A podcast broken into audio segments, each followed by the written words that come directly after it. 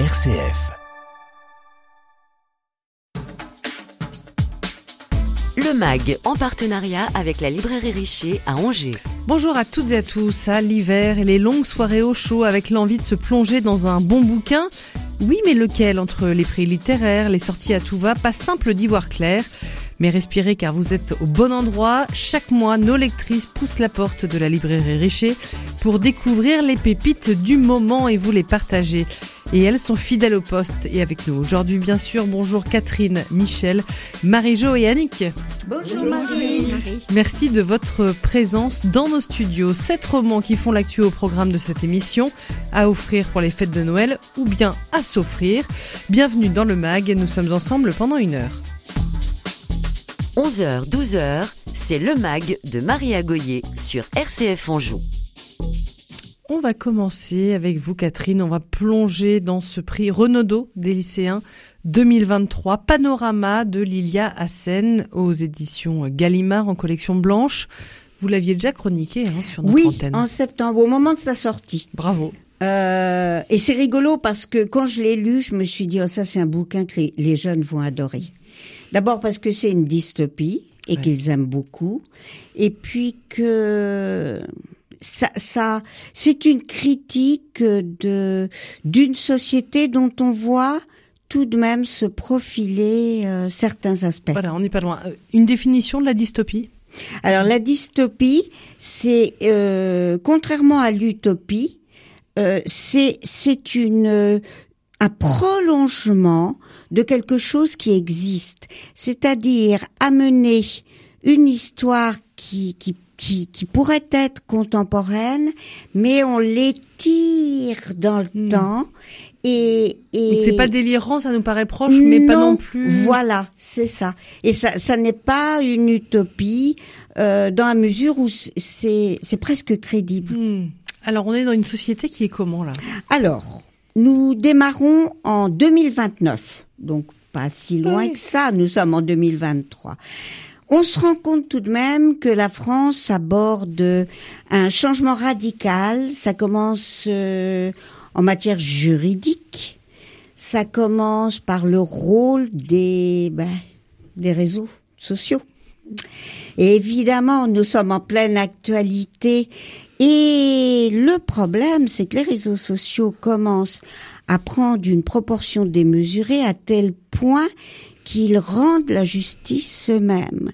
C'est-à-dire que nous sommes dans une caricature de démocratie où tout citoyen, tout être, euh, a le droit de s'exprimer via les réseaux sociaux et de donner son avis.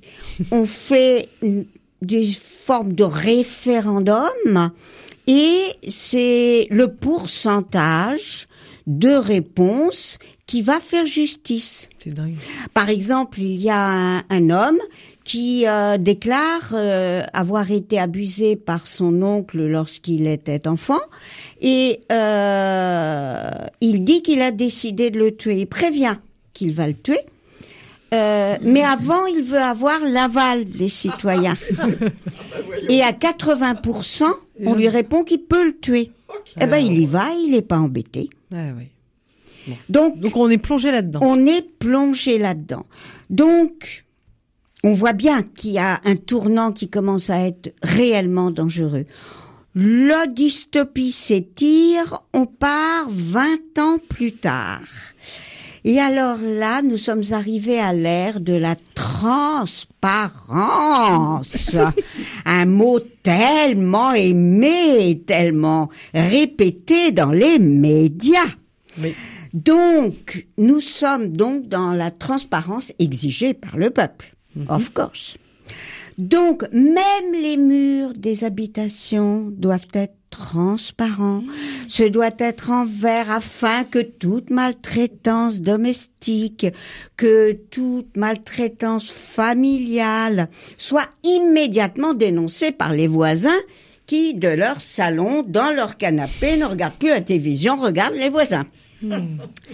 Et euh, bon, ça a des aspects positif, c'est-à-dire que évidemment il y a plus de meurtres, il y a plus, sauf évidemment dans les bas quartiers où la population est trop pauvre pour se payer ces maisons de verre qui coûtent une fortune et évidemment qui, qui habitent dans les, donc ça crée un ghetto déjà, une injustice encore plus plus grande. Alors euh, oui, ben l'infidélité dans le couple est impossible. Donc il y a des hommes ou des femmes qui deviennent nerveux, très nerveux. Et la violence, évidemment, est totalement bannie, les délits impossibles. Bon, ça, c'est posé. Et voilà que dans cette société transparente et quasi angélique, hein, Oui. une famille, Mm. le père, la mère, le fils adolescent, bien que résidant dans une maison de verre, disparaît du jour au lendemain, au nez et à la barbe de tout le monde. On a bien vu la mère de famille qui préparait un gâteau d'anniversaire pour son garçon dans sa cuisine avec le garçon à côté. Et après, plus rien. Noir total, plus rien. Alors, sur la table d'ailleurs de la salle à manger, on trouve le dit gâteau anniversaire avec une part euh, mangée.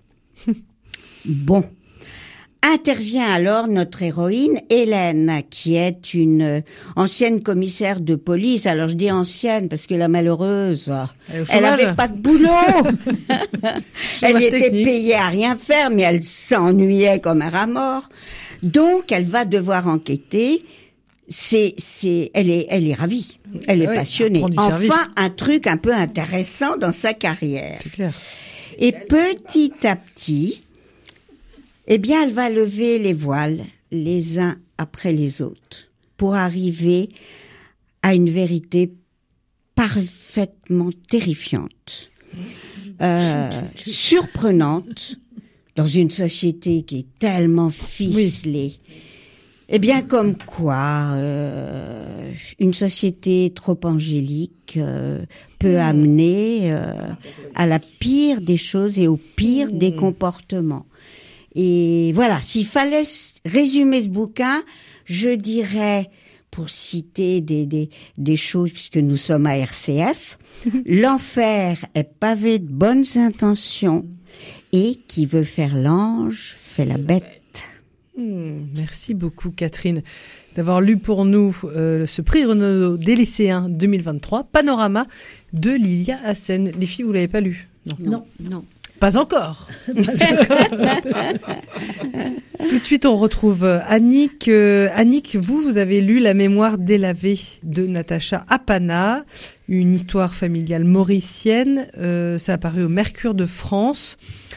Là aussi, là, ça nous emmène loin aussi dans les. Ah, ça nous emmène loin dans le temps et dans les lieux, Oui. puisque c'est donc ça se passe à l'île Maurice et ça se passe au moment où l'esclavage a été aboli, mais on l'a remplacé d'une manière euh, plus feutrée par ceux qu'on appelle les engagés et qui sont en fait des des, cou- des coulis. Oui, oui. Alors, ils arrivent- Des travailleurs, c'est ça? Ils arrivent de- d'Inde, la plupart, de, du nord, du nord-est de l'Inde. Ils arrivent par bateau et à peine arrivés, on leur colle un numéro. Et ça rappelle des choses, ça. Hein Oui. Parce que c'est l'arrivée, c'est l'entrée dans une espèce d'enfer qui va être euh, leur vie. Oh, apparemment, quand même, euh, il faut pas exagérer. Hein. Ils ont, ils ont de quoi manger, ils sont vêtus, ils sont protégés, ils ont, ils ont des, des cases où ils peuvent vivre. Donc, euh, apparemment, c'est quand même un sauvetage. Euh, sur le plan réel, c'est quand même très très différent parce que tant qu'on vit dans les champs de canne et qu'on travaille pour le mettre, Tout ça va bien. Mais il faut faire très attention. Et si on veut euh, quand même continuer à avoir une vraie vie, c'est-à-dire, euh, comment dirais-je, exprimer sa religion, c'est, Pouvoir se marier. Voilà. Et justement, le mariage. Alors là, on va dériver assez vite vers la propre histoire de d'Apana, euh, De de. Natacha Apana, et parce qu'elle raconte l'histoire en particulier de ses grands-parents et arrière-grands-parents. Et alors, au départ, il y a euh, des couples qui arrivent, des jeunes, des, des, jeunes hommes, des jeunes femmes, et on décide des mariages, parce que ce sont toujours des mariages arrangés, ça, ça ne change rien par rapport à autrefois, et même par rapport à la société actuelle, les mariages sont arrangés. Mais alors, on essaie de mettre ben, les grands ensemble, les petits ensemble, enfin, bon, pas faire, pas trop déparier. Bon, mais ça se passe la nuit, parce qu'il faut, il faut surtout pas manger sur le temps de travail. Donc c'est un temps limité, imparti, et c'est quand même une grande fête. Mhm. Mais ça se passe dans le noir, ou à peu près. Et alors là, catastrophe, si on peut dire, parce que dans la propre famille, il y a des cousins qui arrivent. Alors il y a une grande cousine qui va aller certainement avec le héros, qui est donc le grand-père de, de l'auteur, qui est un, colosse, un géant, et la cousine, bah, bah, avec lui, ça, ça irait pas mal. Et puis, il y a les petits, il y a les moyens. Et alors, dans la nuit, il y a une erreur. Et alors, le grand, le grand colosse se trouve marié avec une petite dame d'un mètre cinquante, toute menue, et qui va s'avérer être une femme remarquable. Parce qu'un petit bout de femme, mais qui sait parfaitement ce qu'elle veut, et qui va arriver à mener tout le monde à peu près là où elle voulait. Et c'est le récit de cette vie toutes données aux autres et comment elle arrive à sauver par exemple son mari qui est très très malade. Ces maladies, ah si c'est ça, c'est le début d'une épidémie de polio. Ah. Et on dit, on lui dit, euh, le médecin euh, la voit et lui dit, euh, voilà, ton mari a, a la polio, mais il faut surtout pas en parler parce que si on en parle, ça va se répandre partout, etc. Enfin, et en fait, elle se dit bon, ben moi je vais me débrouiller. Alors elle lui fait des cataplasmes avec des tas d'herbes. Mhm. hein, elle lui colle ça sur la jambe. Et puis elle arrive quand même. Alors c'est ça qui est formidable, c'est que elle, elle renouvelle ses, ses, cataplasmes toutes les temps d'heures et elle travaille en même temps dans le champ de canne. Mhm. Alors elle s'arrête, elle fonce à toute vitesse à la, case où elle soigne son mari, elle lui refait son pansement et elle repart et elle recommence à couper la canne. Il y a, des tas d'exemples de, ce type qui montrent la, comment dirais-je, la force, la force l'âme, le courage, le, courage. Alors cette épidémie est épouvantable parce que c'est un mélange de, choses vraies, hein, de choses euh, un peu arrangées, mais vraiment vraies. Et ça fait, ça fait des. Et alors comment comment on soignait à l'époque, c'était effrayant. La, la polio, c'était épouvantable. Alors tout ça est raconté euh, jusqu'à la jusqu'à maintenant par l'auteur qui, qui rend hommage à ces à ces gens. Et alors c'est très beau. Il y a la mort du, de, de l'un et de l'autre. Et quand la petite grand-mère meurt, son mari va couper autour de son cou une tresse hmm. qu'il avait mis le jour du mariage. C'est une, c'est un, c'est un symbole. Alors il, la, il coupe ça et il le donne à, aux, aux, descendants. Et tout ça, c'est, et alors elle, elle dit c'est quand même extraordinaire parce que c'est quand même grâce à eux, ensuite, grâce à mes parents qui sont pratiquement illettrés aussi, qu'elle, elle est arrivée à être une, un écrivain et une écrivaine reconnue, hein, parce qu'elle, elle est. Oui. Alors c'est très, c'est joli, c'est touchant, c'est, c'est bien écrit, c'est très bien écrit, c'est très poétique parce hmm. qu'elle elle parle beaucoup des oiseaux, elle, elle, elle comment dirais-je, elle fait des comparaisons. Et on découvre un, un pan de l'histoire qu'on connaît peu. Peu, ouais. c'est ça, parce que finalement, oui, l'histoire de Maurice, je pense pas qu'elle soit très très connue. Dans les années 1870, oui, c'est pas. C'est ça, oui. Merci Annick pour euh, cette lecture de la mémoire délavée de Natacha Apana. On l'aura compris, une histoire euh, familiale mauricienne au Mercure de France. Avant de marquer une pause en musique, Michel, on vous retrouve. Je crois que vous êtes une, une fan hein, de Serge Joncourt. Oui, j'aime beaucoup Serge Joncourt. Vous avez lu Chaleur humaine, c'est apparu chez Albert Michel. Palmarès des libraires euh, du livre hebdo 2023. Oui. Euh, en, en, recherchant euh, sur ce roman, ils disent que c'est un roman total. Oui. Ça veut dire quoi je, ah bah, je ne sais pas non plus ce que ça veut dire, mais bon. C'est un roman qui parle en effet d'énormément de choses. Alors ça vous raconte l'histoire d'une famille dans notre époque, euh, c'est une famille qui vit quelque part entre Rodez et, euh, et euh, le plateau de Mille Vaches, enfin voilà, mhm. comme ça. Ils ont des terres. Il y a trois filles et un garçon. Le garçon reste à la ferme avec ses parents et les filles s'en vont vivre leur vie. Elles se marient ailleurs. Un peu comme dans le précédent livre qu'il avait écrit qui s'appelait Nature humaine et qui était, c'était euh, à peu près la même histoire. C'était aussi des histoires de paysans. Oui. C'est toujours, euh, et c'est, mais là c'est, c'est tout à fait, euh, c'est, c'est, ce sont des histoires complètement différentes et ce ne sont pas les mêmes péri- la même période ni même les mêmes personnes. Et c'est assez. euh, vous savez, en ce moment, je sais pas comment vous comment vous dire, mais moi, je n'ose plus ouvrir un journal et écouter la radio et regarder la télé avec les horreurs qui s'y passent. C'est vraiment plus possible. Alors là, je, avec un, un merveilleux plaisir, je prenais ce livre pendant deux ou trois jours parce que ça se lit tellement facilement Oui. que voilà, ça filait très, très vite. Et c'était absolument comme rentrer dans quelque chose de doux et de chaud et de sympathique. Ce sont des gens normaux. Des gens qui s'aiment, qui s'engueulent, qui, euh, bon, de temps en temps, euh, ils se disent des choses désagréables, mais en définitive, ils forment vraiment une famille. Ils forment une espèce de, de petite société. Il y a des gens autour euh, bah, qui sont eux aussi des gens normaux, qui s'aident les uns les autres, pas forcément qui se tapent dessus. Ils ne cherchent pas à gagner quoi que ce soit les uns par rapport aux autres. Et puis quand on a besoin d'avoir 15 personnes, eh ben on trouve très facilement 15 personnes. On passe un coup de fil, bon tu préviens machin et truc et voilà, et il y a 15 personnes Ça qui se prend pas le chou. euh, Voilà, tout ça, tout ça. Alors peut-être que vous avez trouvé que je suis très passéiste et que bon, que j'ai connu ça dans ma jeunesse et que je le regrette. Bah oui, quelque part un petit peu comme ça, oui, parce que maintenant, euh, même pour faire pipi, il faut payer. Hein, donc euh, là, euh, c'est complètement différent dans cette euh, à cette époque-là. C'est voilà, c'est bon. Et tous ces gens, eh ben, ils vivent dans la nature. Alors il y en a un, le principal, qui est le fils, celui qui est resté à la ferme et qui s'occupe de ses parents. Il a, il vit pas exactement avec eux. Il a une maison euh, à 300 mètres, un tout petit peu plus haut euh, dans, la colline. Et les parents, euh, bah, ils, vivent comme ils vivaient euh, il y a un siècle, hein, pratiquement. Enfin, un tout petit peu plus moderne, mais tout juste. Et ce qui est très étonnant, c'est justement c'est cette chaleur, c'est cette gentillesse les uns par rapport aux autres. Ça se passe, ça se passe au moment du Covid. Alors il y a tout le monde qui dit oh là là mais on veut pas rester et on va être tous on va tous être coincés chez Oui. soi. Alors tant qu'à être coincé autant être coiffé à la campagne que qu'ailleurs. Donc euh, ils se retrouvent tous. Les trois filles arrivent avec euh, leur mari et leurs enfants euh, qui sont des gens de la ville.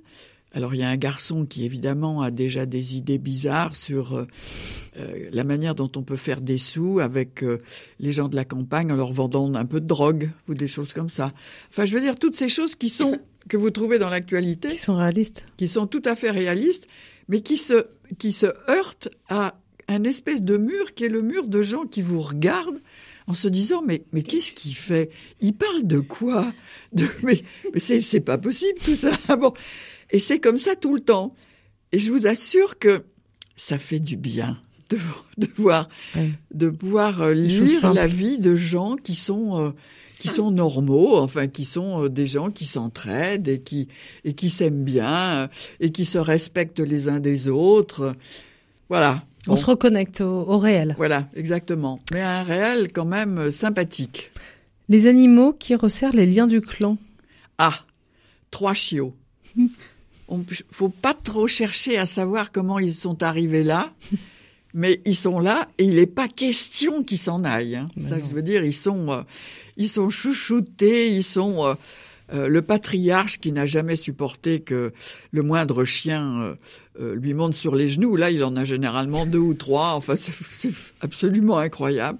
La, la mère euh, le- leur fait des petits. Je peux vous dire, ils sont pas nourris aux croquettes, ceux-là. hein. Ça, ça, Ils parce sont que dans une- chouchoutés. dans une ferme, d'abord dans Ah oui. une ferme, vous vivez plus ou moins en autarcie, donc euh, il y a toujours des Des légumes. restes.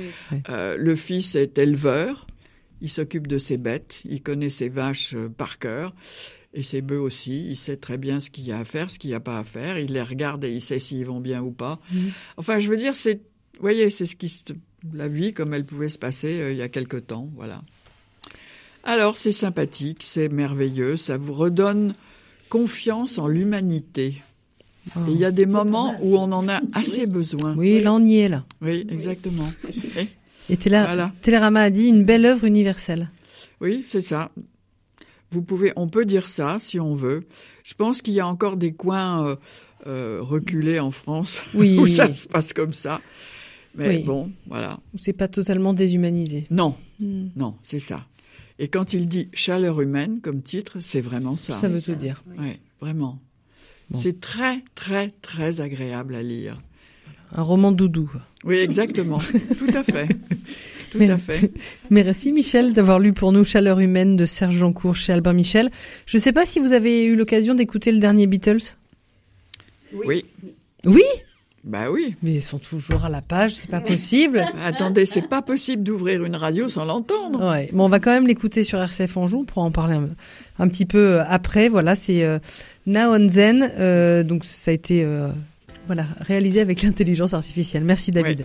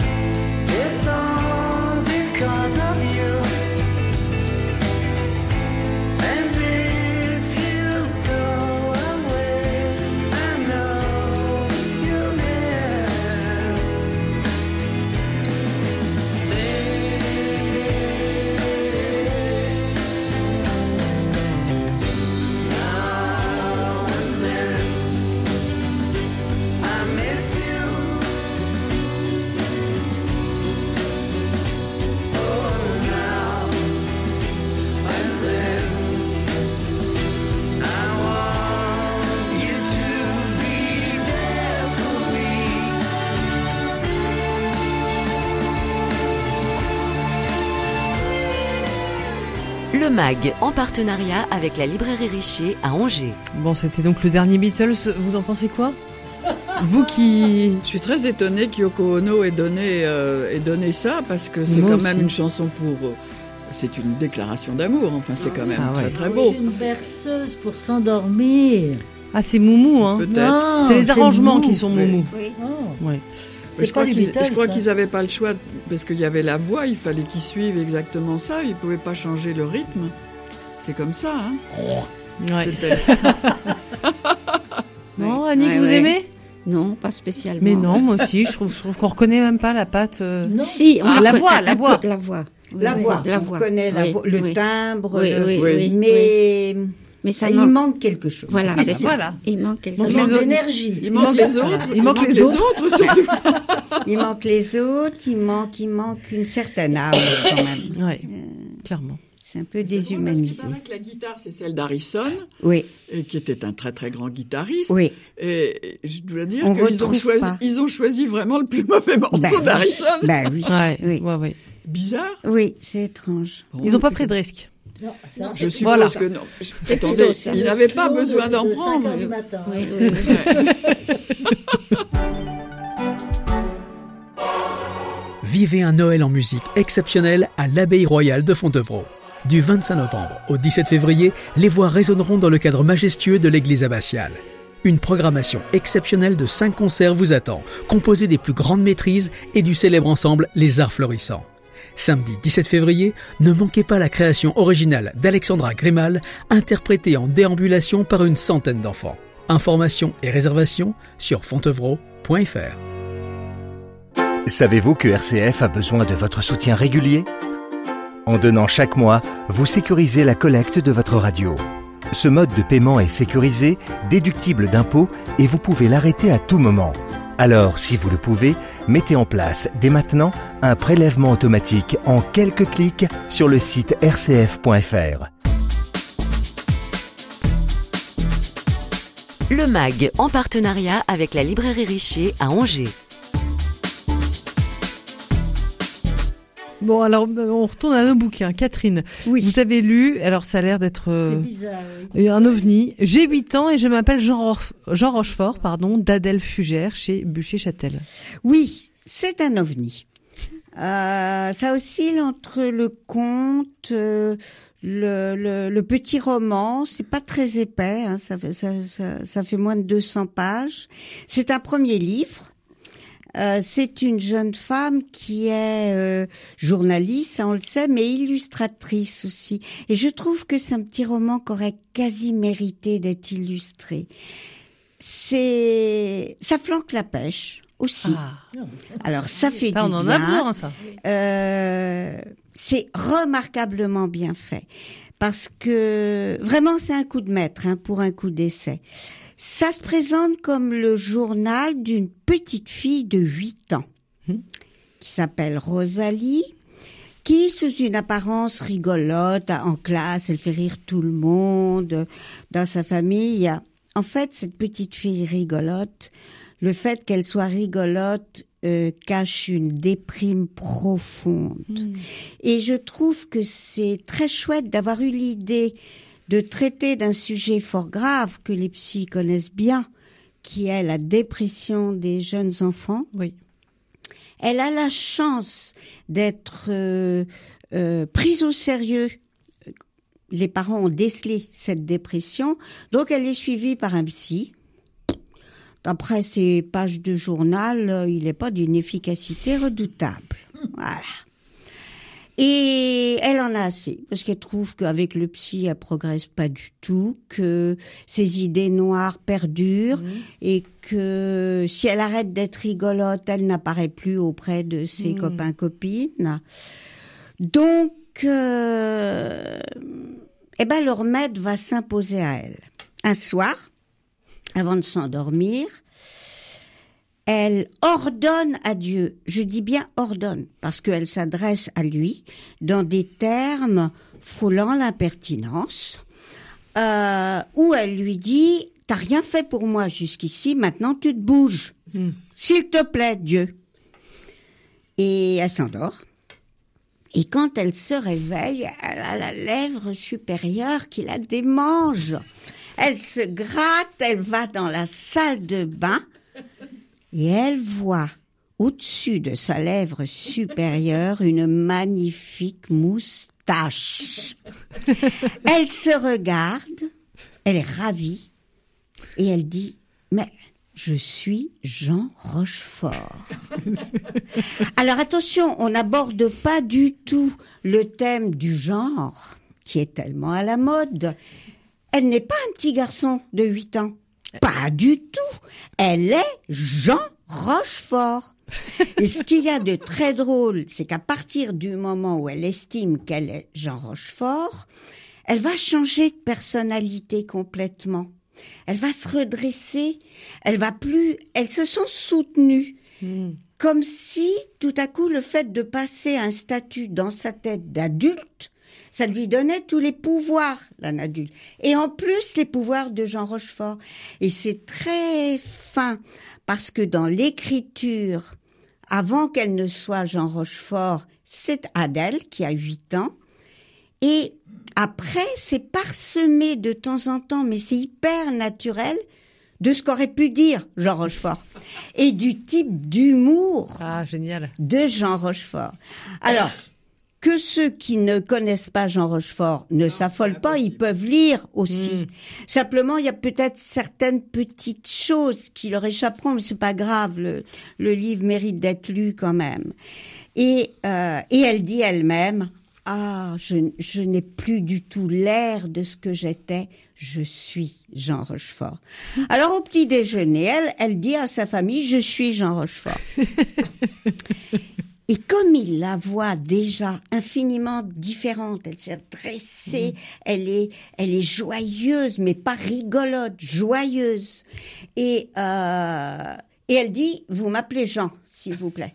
La famille tient le coup. Tout le monde y va. ouais. La maman prévient la maîtresse en lui disant bon ben voilà euh, et euh, voilà Rosalie devient Jean Rochefort. Elle est forte, elle est invincible. Alors elle est invitée à l'anniversaire de de la la hum, comment dirais-je la vedette de sa classe. Ah, enfin la Qui est reconnaissance. un peu une une pépette euh, Une insupportable. Euh, et elle, le seul copain qu'elle se soit fait, c'est euh, c'est Simon, qui est un petit garçon qui est mis à l'écart parce qu'il n'est pas de la même classe sociale que le reste de la classe. Et en particulier, cette pestouille euh, ne, ne l'invite pas. Et elle invite euh, Rosalie, parce que Jean Rochefort, on l'invite, forcément. Et en plus, c'est un anniversaire de tête. Alors, c'est très drôle, parce que la pestouille, elle est Rachida Dati. Et comme elle est Jean Rochefort, elle vient avec son copain Simon. Non, mais... Ah oui. Et, euh, et elle pique une rage terrible quand euh, elle voit euh, Rachida, Rachida Dati qui lui présente un plat de, de, petits, de petites choses agréables à grignoter. Et Simon, qui est à côté d'elle, veut avancer la main et la pestouille dit « Ah non, non, non, euh, toi, ton plateau, il est Oh là-bas. non. Ouais, horrible. Oh Dieu. Alors là, elle pique une, une colère. Donc, euh, euh, voilà, elle se fait remarquer, elle a pas peur, elle défend Simon. Euh, Ça va bien finir? elle, Vous dites pas tout, hein, mais je dis pas tout, mais finalement, il était important qu'elle aille à cet anniversaire parce qu'elle va faire la rencontre d'un garçon de son âge qu'elle ne connaissait pas. Et, et voilà. mais quel suspense. C'est poétique, c'est drôle, c'est décalé, c'est tendre, c'est attachant. C'est vraiment un beau rayon de soleil, un petit bouquin à offrir euh, même pour Noël. Ça remonte le moral. Génial. Merci beaucoup Catherine. Ça s'appelle J'ai 8 ans et je m'appelle Jean Rochefort. L'auteur est Adèle Fugère. Ça a paru chez Bûcher-Châtel. On poursuit à présent avec vous Marie-Jo. Le bureau d'éclaircissement des destins de Gaël Nohan chez Grasset qui nous plonge dans, dans l'histoire de l'Europe. Euh, oui, c'est moins drôle. On alterne. c'est moins drôle. Mais c'est assez étonnant. Le bureau d'éclaircissement des destins euh, part de, de faits réels euh, que je ne connaissais absolument pas. Et c'est euh, le fait que les Alliés, euh, en 45, devant l'énorme problème que représentaient les personnes déplacées, les, les sorties des camps, les, enfin, c'est- c'était un- le chaos, le chaos absolu. Ils ont euh, créé l'International Tracing Service. C'est le plus grand centre de documentation sur les persécutions nazies.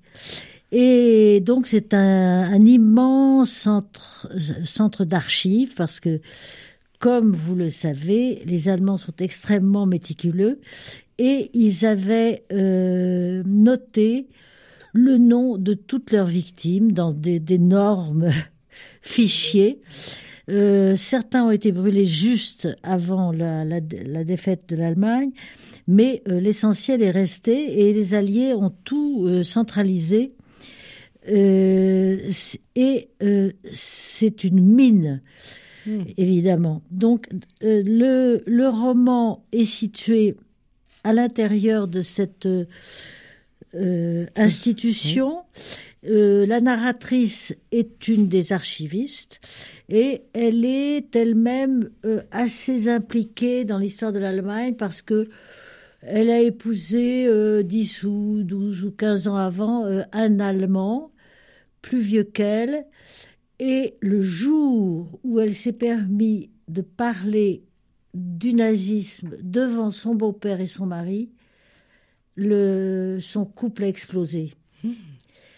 Silence absolu, mais le rideau est tombé, donc très vite elle va divorcer. Elle a eu un fils et c'est une femme très très attachante, mais mon Dieu, fragilisée par son métier d'archiviste des horreurs, euh, parce que on ne peut pas rester insensible. Euh, son fils, euh, elle, elle est tellement, elle est passionnée par son métier d'archiviste. C'est, vraiment, euh, elle s'y enfouit, elle s'y engouffre. Et quand on lui confie un, un dossier, plus rien n'existe. Donc après, elle, a- elle, elle se sent coupable de pas s'occuper de son fils. Enfin, bon. Ah oui. elle est, elle est un peu en souffrance, elle aussi. Mais ça se lit comme un thriller parce que euh, quand euh, il s'agit de retrouver à partir de cartes postales qui ont été abandonnées, euh, d'un D'objets? d'objets, oui, d'objets, absolument, qui ont été retrouvés un peu partout, et des objets qui comportaient euh, quelquefois des indices euh, qui permettaient de remonter la piste. Par exemple, un, nounours, euh, curieusement, qui avait sur le ventre écrit ou, imprimé, enfin peu importe, un numéro. Et en, recherchant, on s'aperçoit que c'est le numéro de tel déporté, de telle nationalité, qu'il a, qu'il est passé par tel ou tel camp, parce que des, des camps, il y en avait des dizaines, nous, Ouais. on, nous on en connaît trois, quatre, euh, comme Ouais. ça. Et donc, elle remonte la piste, et ce qui est extraordinaire, c'est que euh, elle finit par trouver le, Le propriétaire le Ou la propriétaire l'histoire, Ouais. et elle prend contact avec les enfants ou les petits-enfants. Et euh, on suit ces contacts qui sont quelquefois très difficiles, qui sont quelquefois des rejets, ou que, enfin, ce sont des, des rencontres absolument euh, bouleversantes. Et euh, l'auteur Gaël Nohan, qui, c'est pas son premier roman, loin de là, elle avait eu, je crois, le prix des libraires, et elle a mis en exergue euh, un- une phrase que je ne peux qui résume vraiment tout, l'émotion, la, tension de ce livre. Euh, c'est traduit du yiddish. Donc, je pense, c'est extrait d'archives du, juives de la Seconde Guerre mondiale. Je vous lis. Et ces pleurs silencieux d'objets, à jamais abandonnés par leurs propriétaires, avilis par des mains étrangères, comme des corps non enterrés, qui n'ont personne pour s'occuper d'eux. Qui n'a jamais vu les sanglots d'objets morts, n'a jamais rien vu ni entendu de triste. C'est vraiment, euh, ça, ça résume complètement euh, ce livre qui, contrairement à toute attente, se finit bien. Merci Parce que Marie-Jo. l'archiviste, triste ou nette, euh, eh bien, elle va trouver le bonheur euh, Mais oui, est-ce qu'il y a fort auprès d'un beau, beau Polonais, etc. Et son fils euh, va réussir dans la vie. Et bon. Tout est bien qui finit bien. Non, mais c'est pas. Ça se lit On comme lit un pas pour ça, mais oui, oui. Ça se lit comme un polar, mais ça recouvre une. euh, C'est quand même très beau que les Alliés aient pris la peine. Oui, est-ce que les objets, on disait, il y a un doudou, il y a des médaillons, des mouchoirs brodés. Enfin, c'est vraiment des choses qui pourraient paraître euh, Oui. inutiles ou. Oui, des- ce, ce sont des, des- Non. pas des choses de valeur, parce que tout ce qui était bijoux était fondu, mais euh, c'était une euh, une chaîne en bronze. Comment est-ce qu'on on- une chaîne en bronze avec un, un macaron dans lequel on trouve un petit dessin qui correspond à un enfant qui a été volé par les Allemands pour en faire un, un bon arien. Euh, pas un bon arien, mais un, un arien pur jus. Euh, vous voyez, ce sont des choses qui vous, qui vous prennent aux tripes, mais c'est très bien raconté, le style est, est vif, sensible, et donc ça se, ça se lâche pas. Le bureau d'éclaircissement des destins, des destins qui s'éclaircissent. C'est très beau. Et c'est, ça paraît un peu étrange comme euh, titre, mais c'est, ça correspond à un contenu. Merci beaucoup, Marie-Jo. Je rappelle le titre, donc le bureau d'éclaircissement des destins chez Grasset et l'auteur est Gaël. Non, on marque une courte pause en musique, Mendelssohn, et euh, à la suite de quoi? Deux titres avant de clore cette émission, ce sera avec Annick et Catherine.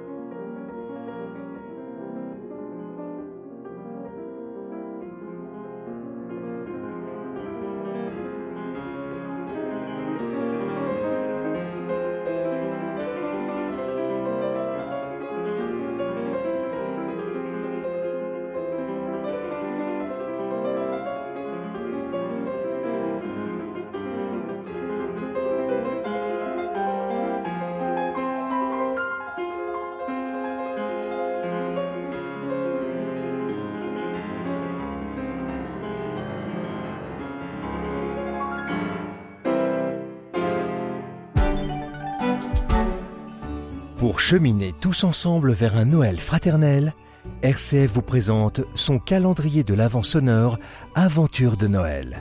Vous souhaitez témoigner d'un souvenir de Noël fraternel? Envoyez votre histoire personnelle d'une durée maximale de 2 minutes par mail à noël@rcf.fr. noël@rcf.fr. Les plus beaux souvenirs seront diffusés à l'antenne. À Skip, il a le somme, c'était le sang, mais elle l'a ghosté, trop relou.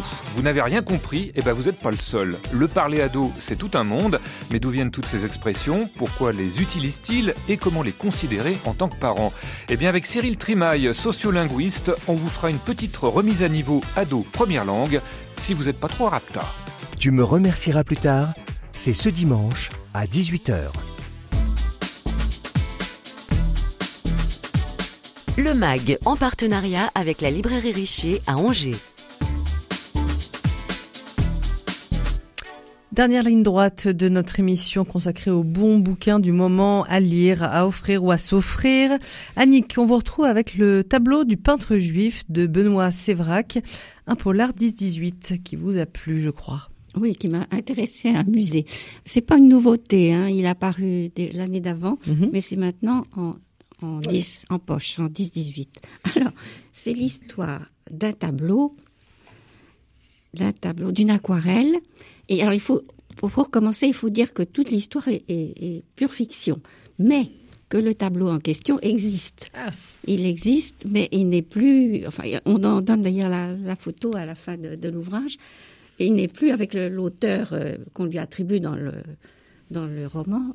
C'est un tableau d'un- Israélien qui se nomme. Attendez, je retrouve. Willy Eisenschist. D'accord. Il est né à Vienne en 4 1889 et il est mort à Paris en 1974. Bon, alors C'est malin d'avoir mis la photo. Parce que, pardon, en dernière de couverture, là, dans le roman, on a le, le tableau qui va être le cœur de, Oui. Et du roman. ensuite- Et sur la première de couverture, c'est un tableau vide. Comme ça, Oui, on a envie de c'est le- ça, exactement. Alors le problème est là. C'est une famille tout à fait, j'allais dire normale. mais avec un, un- qui a, a des problèmes en ce moment bah, de, de chômage. Le père avait un bon poste, il a été licencié. C'est la mère qui fait bouillir la marmite, mais il y a deux filles qui sont qui font leurs études supérieures. Enfin, ils sont un peu dans, dans la gêne. Or, voilà que le père apprend qu'il est légataire de ses grands-parents et que dans, toutes les, dans tout l'héritage, il y a un tableau, une aquarelle qui, serait, qui aurait été donnée à son grand-père en remerciement de, la cache qu'il avait organisée pendant, la guerre, à la fin de la guerre, pour, euh, les, faire échapper aux nazis. Et alors, tout de suite, il est un peu tête brûlée, hein, notre héros. Il part comme ça, tout de suite, sans, sans trop, sans trop assurer ses, ses arrières. Alors, il se dit, mais c'est c'est une injustice flagrante. Mon grand-père était injuste, injuste des nations. Il faut qu'on le reconnaisse comme injuste des nations. Et je vais faire toutes Déjà. les démarches pour, euh, pour ça. Alors, il, il arrive, en effet. Alors, déjà, dans le ménage, ça commence à tirer parce que il fait expertiser le tableau. On lui dit, oh, bah, c'est 100 000 euros au bas mot. Oh, Hein, donc c'est pas n'importe quoi. pas rien. Mais vous savez, c'était un peintre connu et qui a beaucoup, beaucoup publié, enfin beaucoup.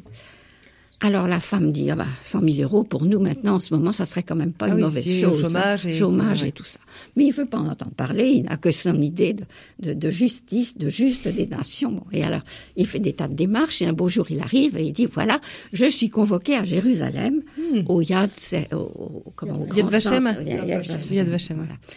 Alors, on, on lui explique ce que c'est, il part. Je passe sur les détails du voyage, il faut, il faut lire tout ça parce que c'est drôle. Et finalement, il arrive là-bas, il pense qu'on va le recevoir en grande... Pas du tout. Ah, il est pris comme un, parmi d'autres. hein. Et puis, on le fait poireauter, c'est pas clair, on lui fait répéter des choses qu'il a déjà dites, etc. Pour finir, il va se faire coffrer. Et là, il va apprendre qu'il est soupçonné, au nom de son grand-père, d'avoir volé le tableau, d'avoir spolié. Ah oui. Autrement dit, il, est, il, il fait partie de ces Donc nombreux, la belle histoire se bascule. de ces nombreux gens qui ont spolié les Juifs et qui sont L'horreur. l'horreur. Alors, il se débat avec l'ambassade. Alors là, il a affaire à un conseiller d'ambassade qui est un monsieur à tiroir, très bien habillé, etc. Alors que lui, il commence singulièrement à, à, à décrépir parce que il n'avait pas beaucoup d'argent et toutes ses journées. Enfin, il- bon. Alors, je joue pas ces détails parce qu'il faut lire cette histoire. Et il, se- il est rapatrié. Bon, il va, mais c'est au, terme d'un grand, grand périple parce qu'il va pas se laisser abattre. Au lieu de rentrer directement dans son foyer, où d'ailleurs les affaires vont très mal parce que sa femme lui a écrit qu'elle le quittait, il va se retrouver à partir du Pays Basque en, Espagne. Et il va suivre toutes les filières des, Juifs qui se sont promenés par là. Et il aura affaire à des gens, justement, des voleurs, d'où l'histoire, le- le- comment dirais-je, l'accusation, etc. Jusqu'au moment où, enfin, enfin, il va comprendre que son grand-père était un homme estimable, qui peut, peut-être pas injuste, mais enfin bon. Oui, il n'a pas non plus floué les, les il n'a juifs. pas floué les Juifs. Et quant au tableau, ben, il est resté en Israël.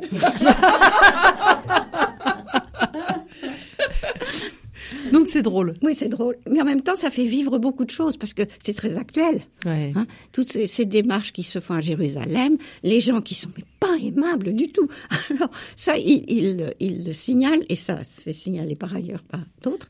euh, Le côté raide, euh, comment Oui. désagréable des, des contacts. Alors que béatement, j'imagine. voilà. Merci Annick pour euh, le tableau du peintre juif de Benoît Séverac, un polar donc qui est apparu en poche chez 10-18 et euh, donc euh, à lire, euh, à offrir, ça peut être bien détendant. Une détente. Merci beaucoup.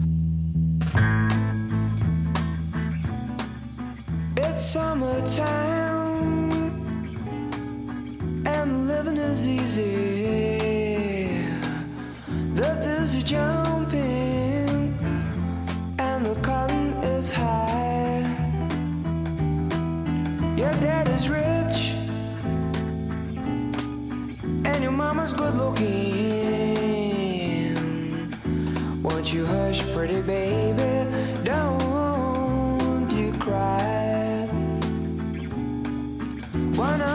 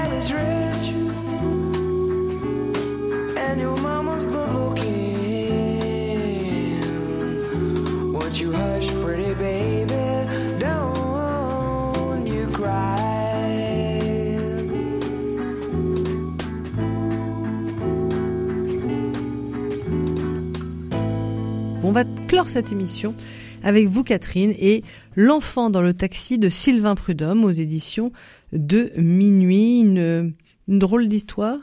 Oui. C'est pas une Alors- histoire d'amour? Bon, Ouais, il y a beaucoup d'amour qui circule aussi. Oui.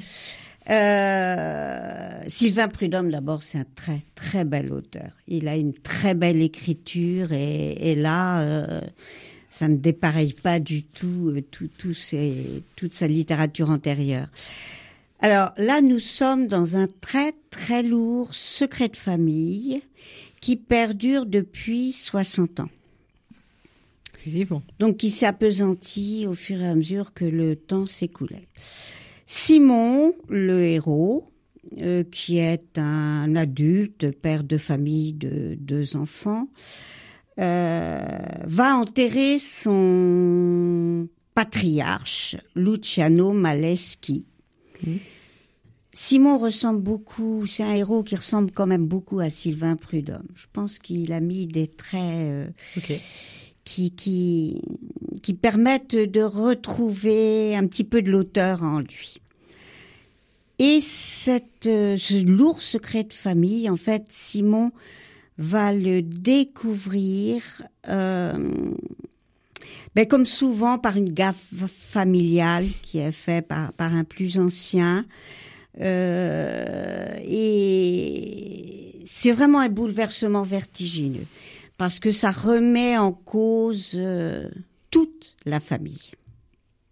En plus, il faut savoir que Simon, au moment où il va enterrer son patriarche, euh, il est euh, en période de séparation avec sa femme. Alors pas de divorce, c'est une séparation voulue par eux deux, disons un temps de pause Un break. pour que chacun réfléchisse un petit peu à ce qu'il donne, à ce qu'il reçoit. Donc il est déjà, Simon, dans un état d'introspection. De par sa situation, donc avec sa femme, ils ont deux enfants.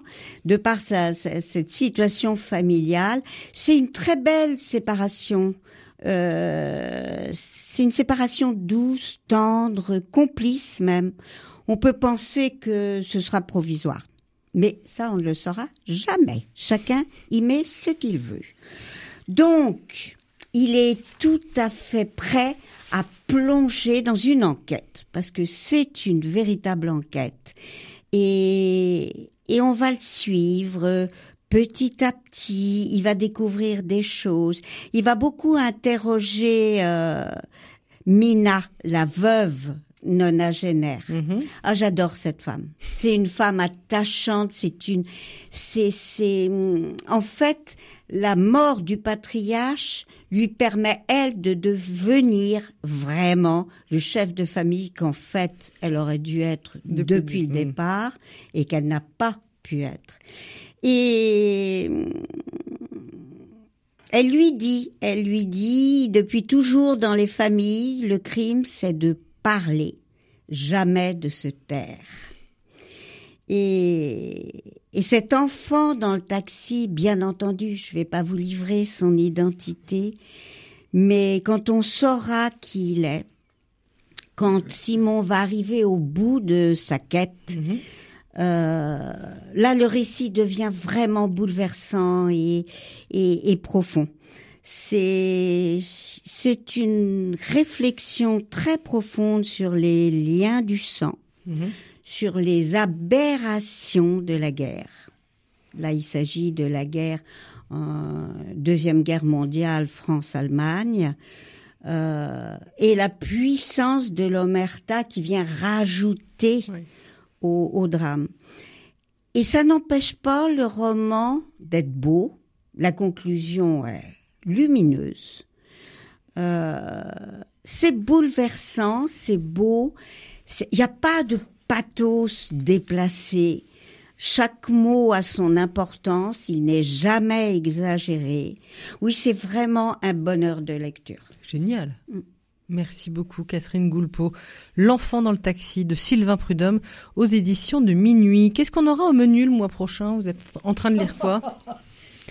C'est trop tôt là pour le dire Oui, oui. Oui, Nous lisons. Oui. Nous lisons.